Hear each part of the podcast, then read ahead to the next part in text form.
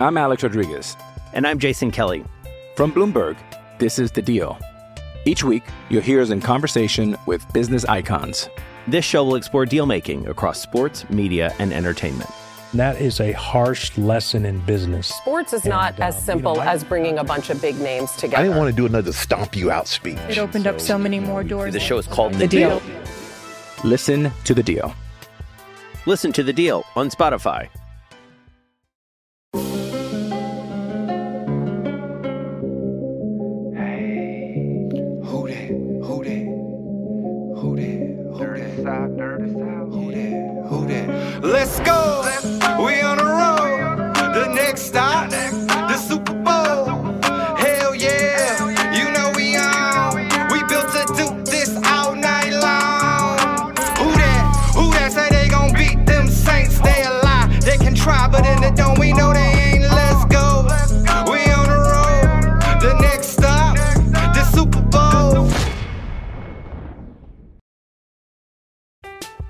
I'm Alex Rodriguez. And I'm Jason Kelly. From Bloomberg, this is The Deal. Each week, you'll hear us in conversation with business icons. This show will explore deal making across sports, media, and entertainment. That is a harsh lesson in business. Sports is not And, uh, as you know, simple I- as bringing a bunch of big names together. I didn't want to do another stomp you out speech. It opened up so many more doors. The show is called The Deal. Listen to The Deal. Listen to The Deal on Spotify. Who dat? And welcome back to Canal Chronicles podcast. I'm your host, as always, Brendan Ertl. Today, I'm here to talk about the Christmas game. The Saints beat the Minnesota Vikings 52 33. I hope everyone had a very Merry Christmas. I hope everyone enjoyed this game as much as Alvin Kamara did. I hope your Christmas was as good as Alvin Kamara's. And stay happy and healthy over the weekend. And you had a great week because it was a great week to be a Saints fan. With this huge win, the Saints, of course, dropped a 52 bomb on the Vikings, a team we all can hate. Yes, we all can hate the Vikings. They eliminate them from the playoffs. So basically, we we beat them. We ended their season, and this clinches the NFC South. The Saints have won the NFC South for the fourth consecutive year. Drew Brees and the Saints are dominating this division. It's just a straight fact. The Saints run the NFC South. Not even Tom Brady coming in- into the division with Antonio Brown and Leonard Fournette could stop the Saints from winning. They dominated them both games. The Saints ran the NFC South, and they have an opportunity to sweep all their opponents. With this last game against the Carolina Panthers, they could sweep the NFC South. Now let's talk a little bit about this game, and it was an enjoyable game. I had I had tons of fun watching it, and I think uh, the Saints played great. But there was tons of things that were messy and that need to be cleaned up, and they still have a week to do that. Uh, there's tons of different scenarios where the Saints can get the one seed, two seed, or even fall to the three. I'll be going over those in just a second, but all they need to worry about is taking care of business, and they did. They beat the Vikings, and they guys got to finish it up, beat the Panthers like they did last year. Um, get out there with a win, do it pretty easily, and let's go figure out who we're going to play in the playoffs. Now, this offense scored a 50 burger. They scored 52 points, but there was tons of things this offense could have done differently and honestly better. There were some bad mistakes in this game. We look at the Drew Brees pick to Jared Cook.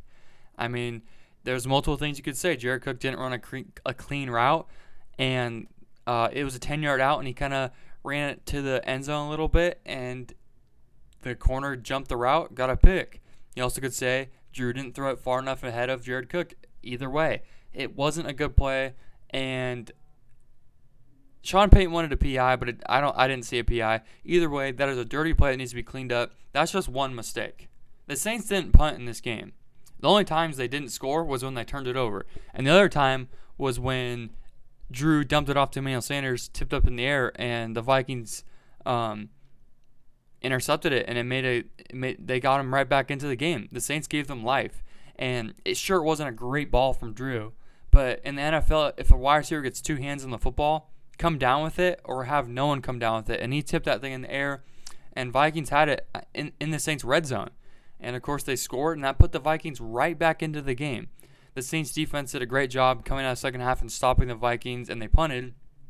And the Saints had a real chance to give them a death blow and end this game, and instead they turned it over, and the Vikings were brought right back into this game. Now, defensively, first off, they will lose Kwon Alexander for the season. It really, really sucks to lose him, especially for the season. He brought so much range to this defense, and of course, everyone loves Quan. He was such a good locker room guy. Hopefully, they can bring him back uh, next year and rework his contract and whatnot.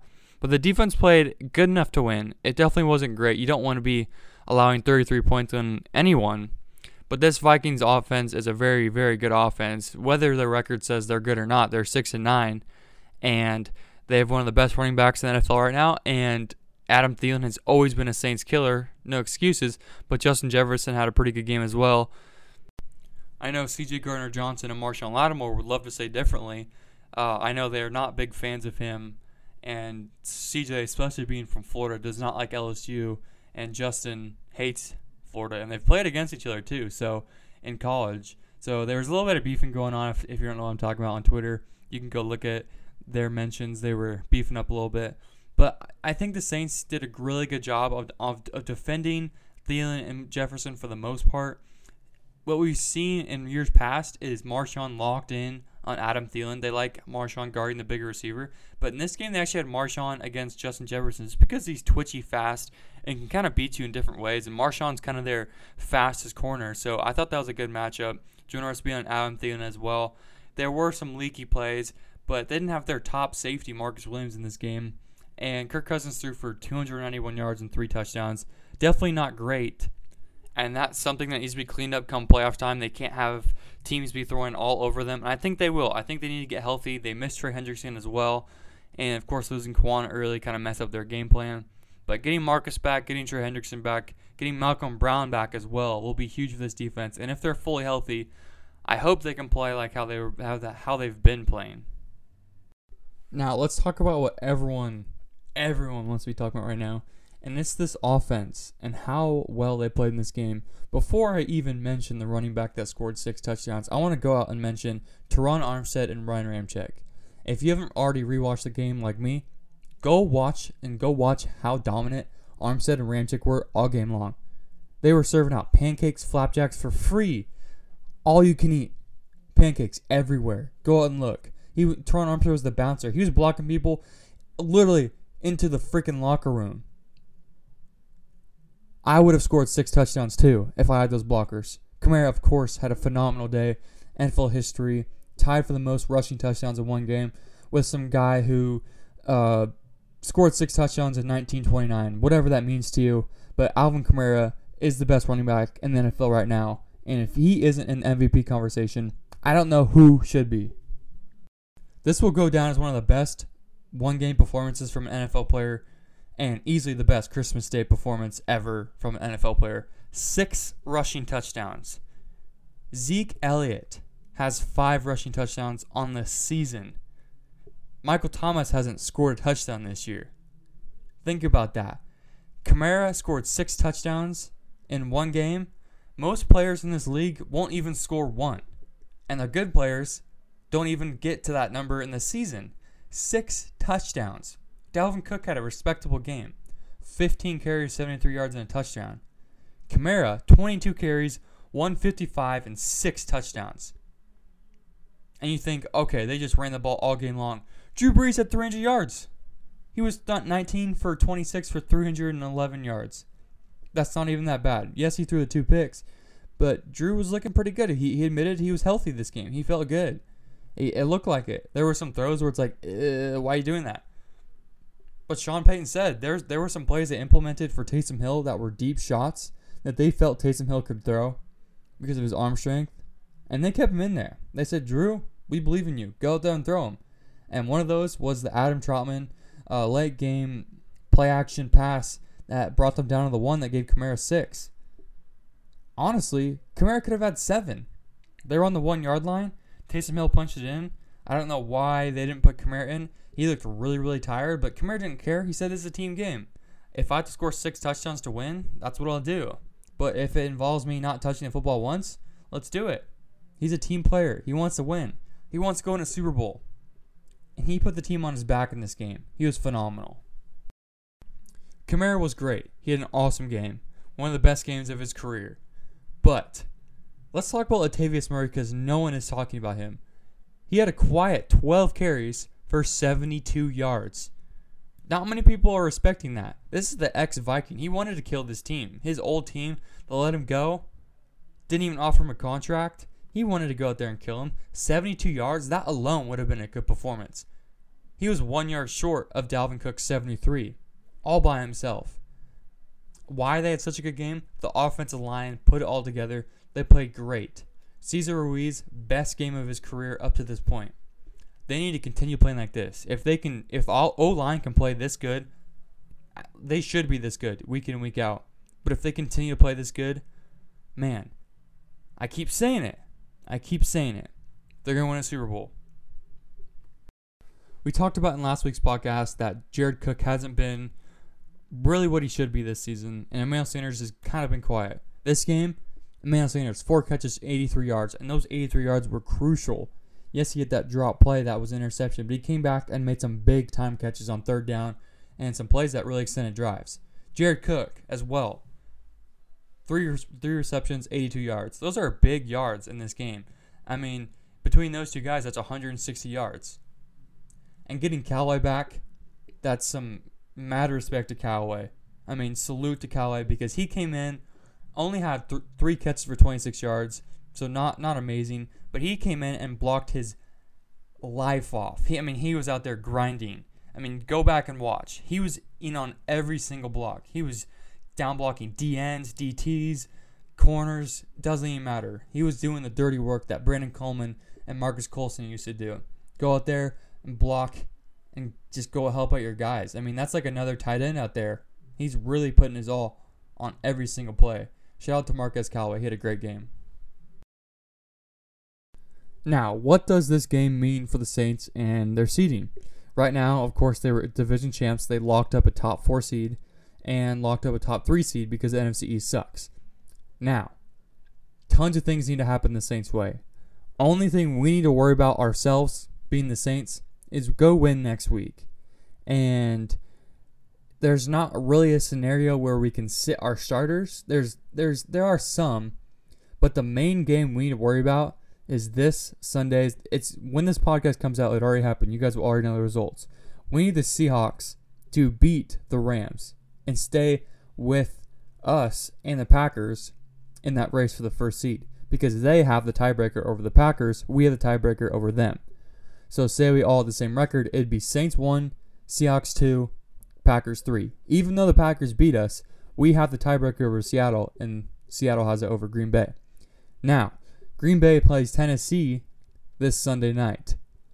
This game doesn't really mean a lot because it won't change the tiebreaker against Seattle or us because it's an AFC opponent. If they lose, we'll all be tied still. The main thing we need is them to lose next week against the Bears because that's an NFC opponent, and that's what the tiebreaker goes off of is the NFC uh, head-to-head records. Seahawks being better than the Packers. Now, yes, it'd be really nice if the Packers could lose this week and then lose next week. That would just mean the Saints cleanly get the first pick rather than all these tiebreakers. But we need the Seahawks to keep pace with us and the Packers if we want to get that first seed. Yeah, it sounds confusing and whatnot. And there's so many different scenarios where we could end up with one, two, or three. That's pretty much all we know is we uh, probably will get one of those spots. Now, does it really matter where we sit? To me, no. We're playing good football. If we play great football come January, we'll beat anyone. Bucks, Packers, Redskins, Cardinals, any any of the NFC West opponents, any of them. I think we can beat everyone. There's not a team that scares me left in the playoffs. I think if we get a rematch with the Packers, things will be totally different. As it stands right now, the Saints will play the Cardinals in that first round. But the Bears actually control their playoff lives, and we could be playing the Bears if they beat the Packers. So if the Bears beat the Packers and uh, the Packers win tonight, we will be playing the Packers. But the Packers lose tonight and the Bears win next week, we will have a bye. It's very confusing, I know. Only thing you need to be worried about as a Saints fan is how this team's playing. Because it doesn't matter if we have one bye, two bye, three byes. If we get just gifted to the Super Bowl. It doesn't matter. We need to be playing our best football and play great defense, play great offense. And the main thing for the Saints is to get healthy. Get Trey back, get Michael Thomas back, get all these big targets back. The Saints are thin at wide receiver. They also signed wide receiver Jake Kumerow, who was part of the Bills this year and the Packers last year. Um, it's just to add some wide receiver depth because they lost Deonte, of course, and Tre'Quan Smith. Those they're both on IR. They hope to get him back for the playoffs, but who knows? I mean, they're really thin right now, and it showed at times in the Vikings game. But if they can run the football like they did in this game and play great defense, they're winning Super Bowl. Hope you guys enjoyed today's episode. Your New Orleans Saints are NFC South champions for the fourth year in a row. I hope you had a very Merry Christmas and you enjoyed this episode. We also eliminated the Minnesota Vikings. If you have any fans or friends that are Vikings fans, go let them know the Saints ended your season. Hope you guys enjoyed today's show. Who dat? Who that? Who that? Who that? Who that? Let's go. Let's go. We on a